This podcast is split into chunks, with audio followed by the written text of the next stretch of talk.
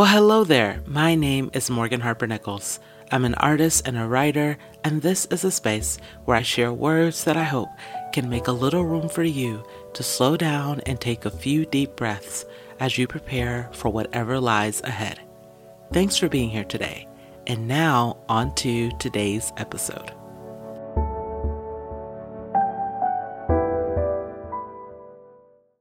If you are currently experiencing any kind of change or something new, and you kind of feel at times that you're a bit off to a rocky start, or things are not going quite as smoothly as you hope they would, today's episode is for you.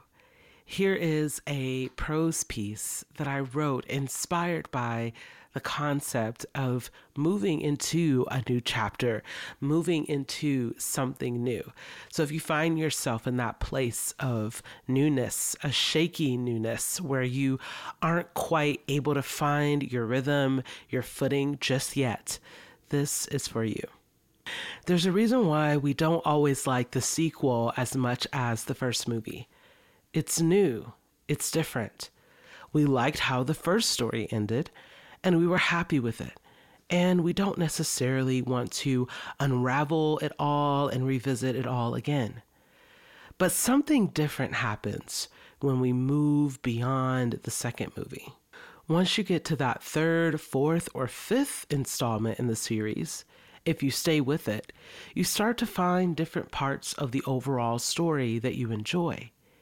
If you stay with the series, only if you stay with it, even if you're not a fan of every plot line or every character's arc, eventually something happens that excites you to keep going, to stay with the story. I think change at first feels like that first sequel, that second movie. Change, especially unexpected change that we did not initiate, is often that part of life that leaves us asking, why? Nobody asked for this sequel. We were good with the first one. We were fine with how things were. But eventually, amidst all the movie sequels and book number twos and second series of TV dramas out there, we find stories worth staying with even if it's a bit rocky at first. We find plot lines worth investing in, even if we're still trying to figure out the others. To embrace change is to find a story worth staying with.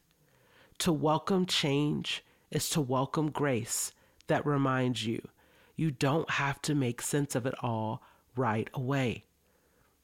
Everything is changing and you are changing too. And in time, you'll start to see the possibility of a new beginning and everything it can teach you. So here's to recognizing that it's okay if some of the new things that are changing in your life feel like that second movie that you don't think should have been made. Because if you stay with it, you'll start to see that it's still a part of a greater series. It's still a part of a larger story. You're going to look back and see that some of those seasons just didn't cut it. It just wasn't as satisfying or fulfilling as you hoped it would be. But then you'll also look back and see, well, there was season four, there was season seven, and it was awesome. You'll look back at the show, at the collection of movies as a whole, and you'll be grateful that you stayed with the story.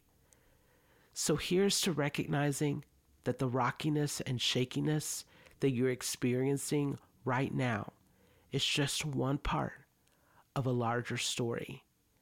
A lot of things are changing around you right now, and you are changing too. You're growing in your capacity to see the larger story.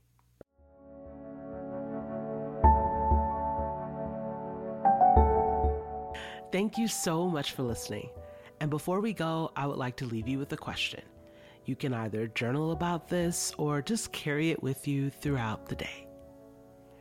What positive change is happening in your life right now? Thanks again for listening. I'm Morgan Harper Nichols.